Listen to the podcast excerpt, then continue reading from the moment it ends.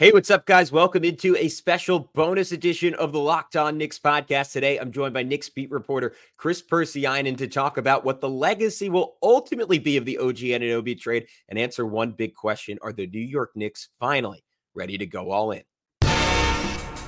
You are Locked On Knicks, your daily New York Knicks podcast, part of the Locked On Podcast Network. Your team every day.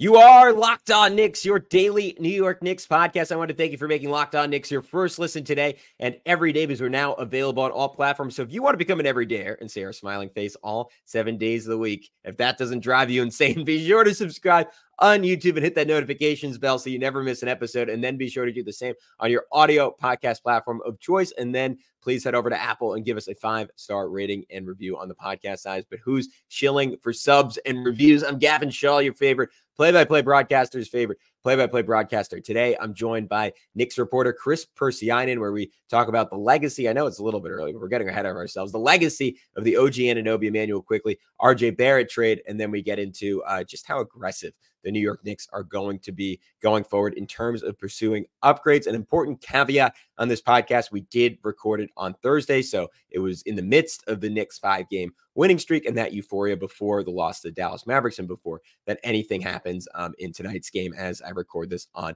Saturday. Just wanted to get that note in. Um, but for now, let's get into things with Kris. All right, guys, as promised, we are lucky enough to be joined by Kris Percy Pursiainen, who uh, covers the Knicks as a credentialed reporter for WFUV Sports. Kris, we, we were talking free show, long time in the making, first time meeting each other, first time on camera, super, super cool. Welcome to the show. And uh, I'll, I'll, I'll, I'll, give an abbreviated version of it. Congratulations on all your success. I'm excited to talk about it with you. There's a lot of, a lot of cool things happening for you and a lot of cool coverage of the Knicks from you because of it. Thank you so much, man. Gavin, it's a pleasure to be on the show. It's a pleasure to like meet you screen to screen. Uh, we've interacted plenty of times yeah. ever since COVID. This counts as meeting someone, I think. But um, you know, we've interacted over the years, and and I love your guys' show. Uh, and I, you know, I talked to Alex about it, like what you guys do, and you guys just always have your finger on the pulse, and you're really good. So I'm really glad to be here on the show, and, and I'm honored to be on.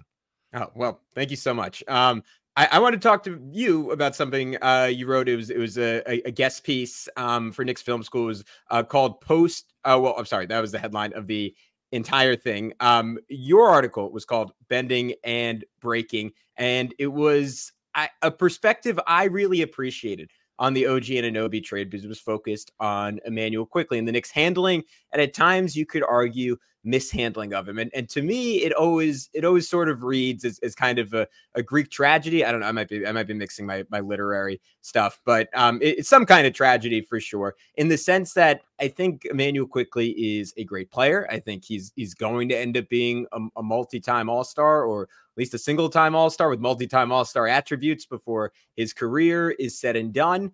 Um, a, a net rating god, and I think that will continue throughout his career and yet the fit on the Knicks was questionable. And he had a coach who I, I, don't even think it was that big of a question for ever. It was more of an inevitability that he just didn't really fit next to Jalen Brunson, despite a whole bunch of numbers that screamed Otherwise, whether um, that's ultimately the right decision and whether that success would have translated to the playoffs could be debated forever. But even with all the success the Knicks have had, like that's still sort of been on my mind. And I hadn't really seen the article that summed those feelings up. And and this was it. So I, I guess we could start here. Like what what was your impetus behind like writing it and wanting to take that approach on on tackling the trade?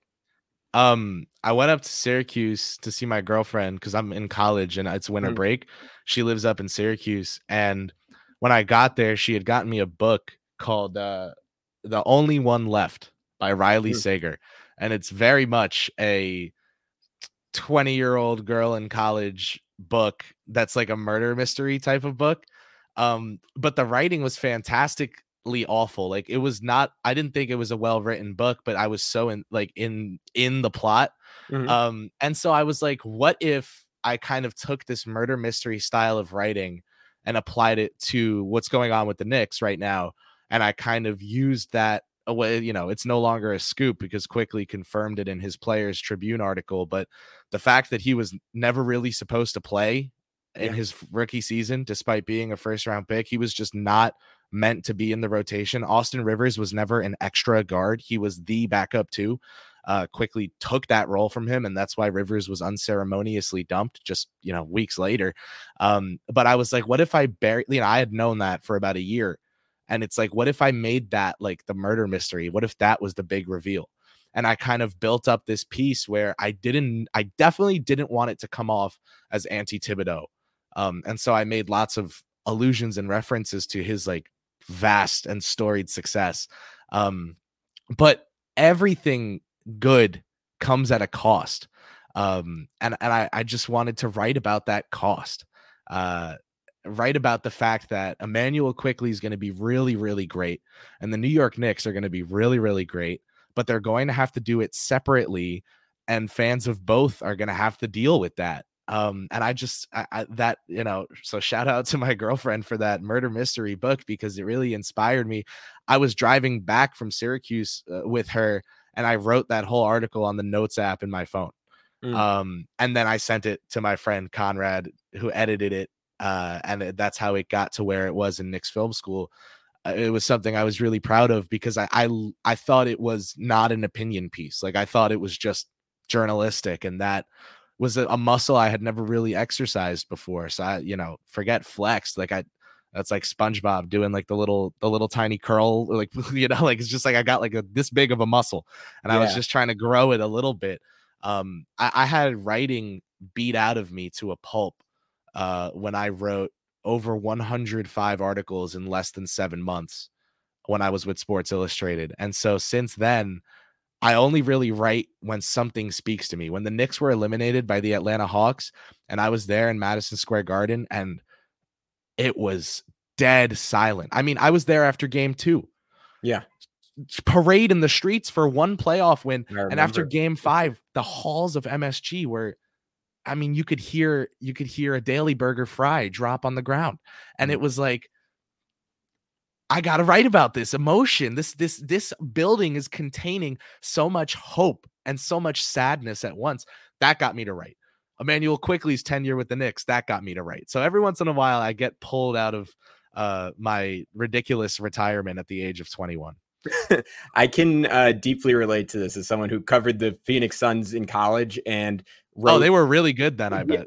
no, they were. Uh, it was not fun. Uh, the, my first year was the 48 win year where they missed the playoffs, and that was that was far and away the peak of it. But then Tyler Ulis.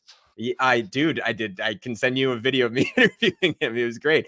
Um, but anyways, uh, I say that to say, um, at like that's that's when I wrote a lot, and I also retired because I, I you, you gotta you gotta be made of different stuff to be write. A shout out to the Jonathan Macri's and Fred Katz's of the world. Um, yes. Um, but um, like at the time, um, they traded Isaiah Thomas, who was clearly like a really, really good player who just did not fit on the team because they had three point guards and Thomas was the guy they chose to give up on. And of course, Isaiah Thomas, like obviously now not necessarily working out for him, but at the time went on to be the best player on Eastern Conference Finals team, had a season where he averaged what like 27, 28 points per game. Ridiculous. And like I like honestly, until you just started talking, like I didn't even think of of making that comparison. But it, it feels kind of similar in that like a guy who like could have been a fit like under a really creative coach and a really creative front office and if you didn't have that it was just never going to work no matter what the numbers said and he could go on to be awesome and it could still work out better for the team. Now given where the suns are now you could question that but for a time being it did ultimately work out because you built around the right pieces and to me like Immanuel Quickley was this incredible puzzle piece that was just a part of a different puzzle and and that's how this story is going to go. But I, from your perspective Kris like if we're looking like five years or even longer down the line, like what do you think the legacy of this trade ultimately is if Quickley does go on to have a great career? Like, not to mention RJ Barrett, who just had a 37 point night for the Toronto Raptors, but maybe things work out exceptionally well for the Knicks as well. I think, well, first of all, I think RJ, a change of scenery was big for him. Um, I think that's going to wake him up in a way that I don't think he's gotten that kick in the butt before. I think he came to New York knowing he was going to get kicked in the butt for everything he did. And it got to a point where it, it, almost like fell numb to him, like those kind of criticisms. Like he didn't care what the media said, which is how to be. He didn't care what the fans said, which is how to be. Um, but at a certain point, eh, that way, like the, the, the way in which he carried himself was perfect. Um, but everything I heard like behind the scenes about um, you know, players reaching out to him to work out with him and and not getting answers back and and things like that. Like the, money's got to be where the mouth is on, on the work ethic and and I think that at the risk of like I don't mean to put him down in any way. I just think there's nothing like national television waking you up and telling you like you need to go and put the work in get get to the grindstone um i always say like quarterbacks who had a terrible playoff game like bet their over touchdown passes next season like if they got thrown out of the playoffs in an awful performance they're going to go that summer and grind and wake up and i think this for rj barrett to him was more than just like, oh, it's a business. Like I think he's gonna wake up in Toronto. I think Knick fans will see it and be like, oh, we shouldn't have traded him. I don't know that he was ever gonna be that version of himself in New York based on the pecking order of things and, and just he did get usage, but it was always he got good usage, but it was always as the third guy. It was always, you know, he never ever, even no matter how good of a game he was having, was gonna be the first option in crunch time. And that's sometimes, you know, like you go to the doctor and you're trying to make yourself as tall as possible and you're a little kid and you feel like they're pushing you down and they're really not but you just you feel like you could be taller if you didn't have something over your head like the doctor's hand. And i think that was it for rj like i think he thinks he can be taller and i know he can be taller.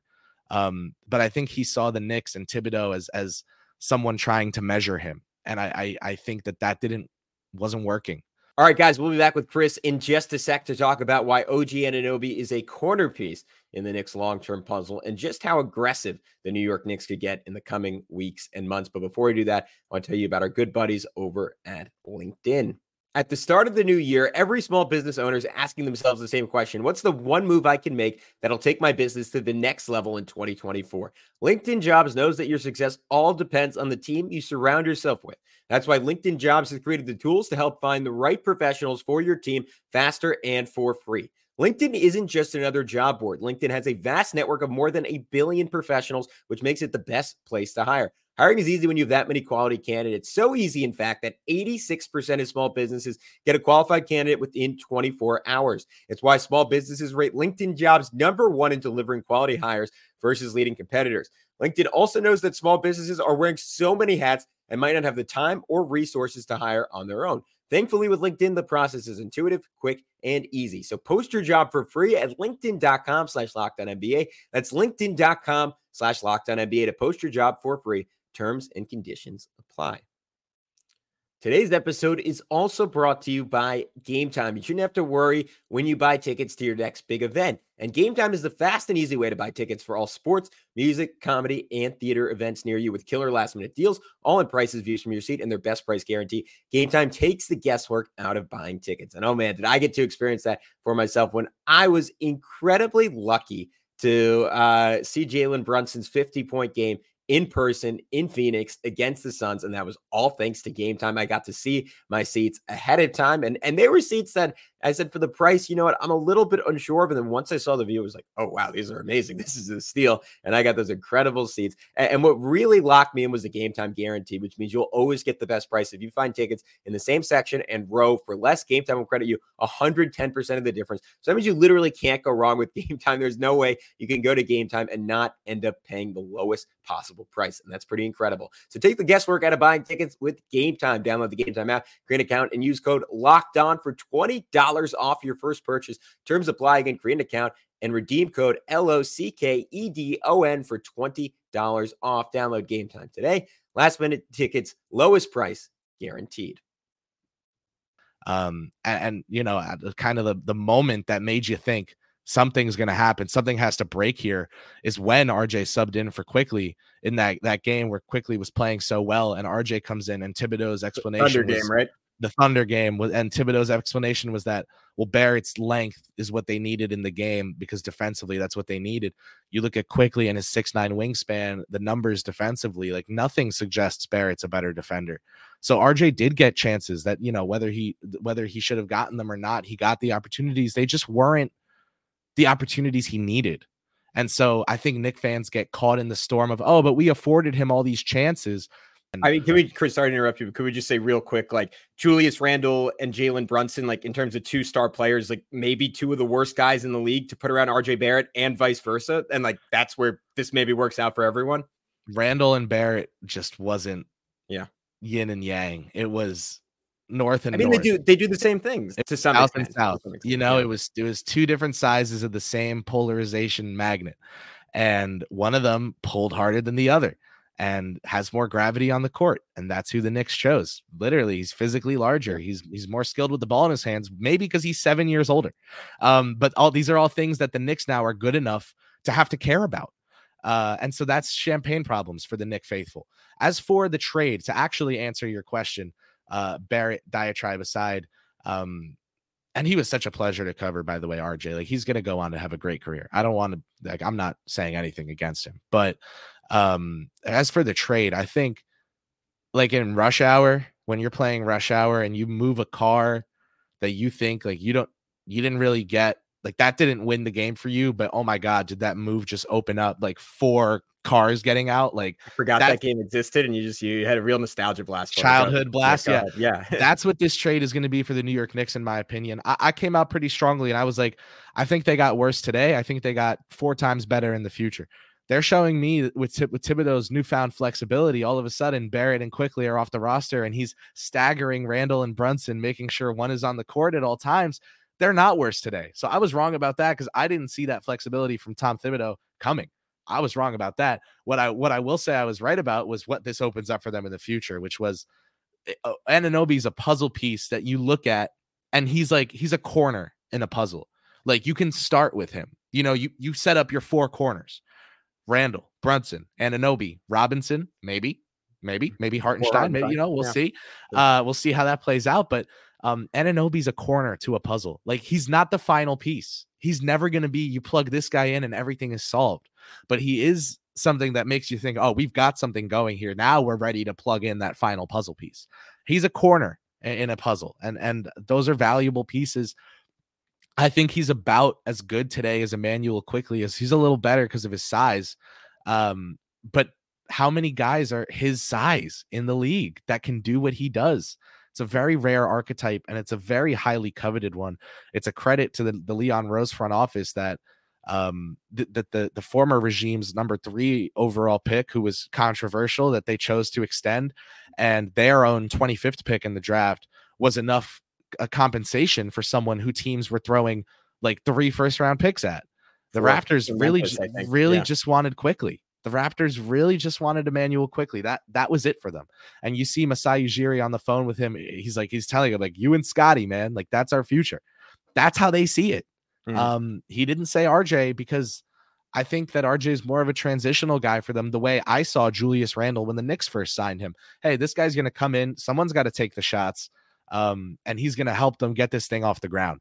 Um, I, I hope RJ gets to be part of a contending team one day and isn't doomed to helping teams get things off the ground and then getting moved off of once it's time. But uh, that because I'd love to see him play, you know, on a big the, the biggest stage in in, Yeah. in the later playoff rounds. He's just got that game that's built for th- living through those moments and and staying cool, you know. But um, I think the Raptors viewed Quickley as the centerpiece of the trade. I think they see it as the Immanuel Quickley trade for the New York Knicks. The legacy of the OG Anunoby trade is going to be this opened the floodgates. I, I've said, I've reported since 2020 with Sports Illustrated that the New York Knicks, when the time comes to be aggressive, are going to shock people with how aggressive they're going to get. Because this is a front office who knows once it's time to kick things into gear, you cannot waste time. And now RJ Barrett and Immanuel Quickley go out in the same deal after Knick Yeah. fans arguing forever which one's going to stay. Both got. Uh, they're they are going to continue to surprise you with moves like that because they don't care. They are ruthless. They just want to win. Jalen Brunson said it.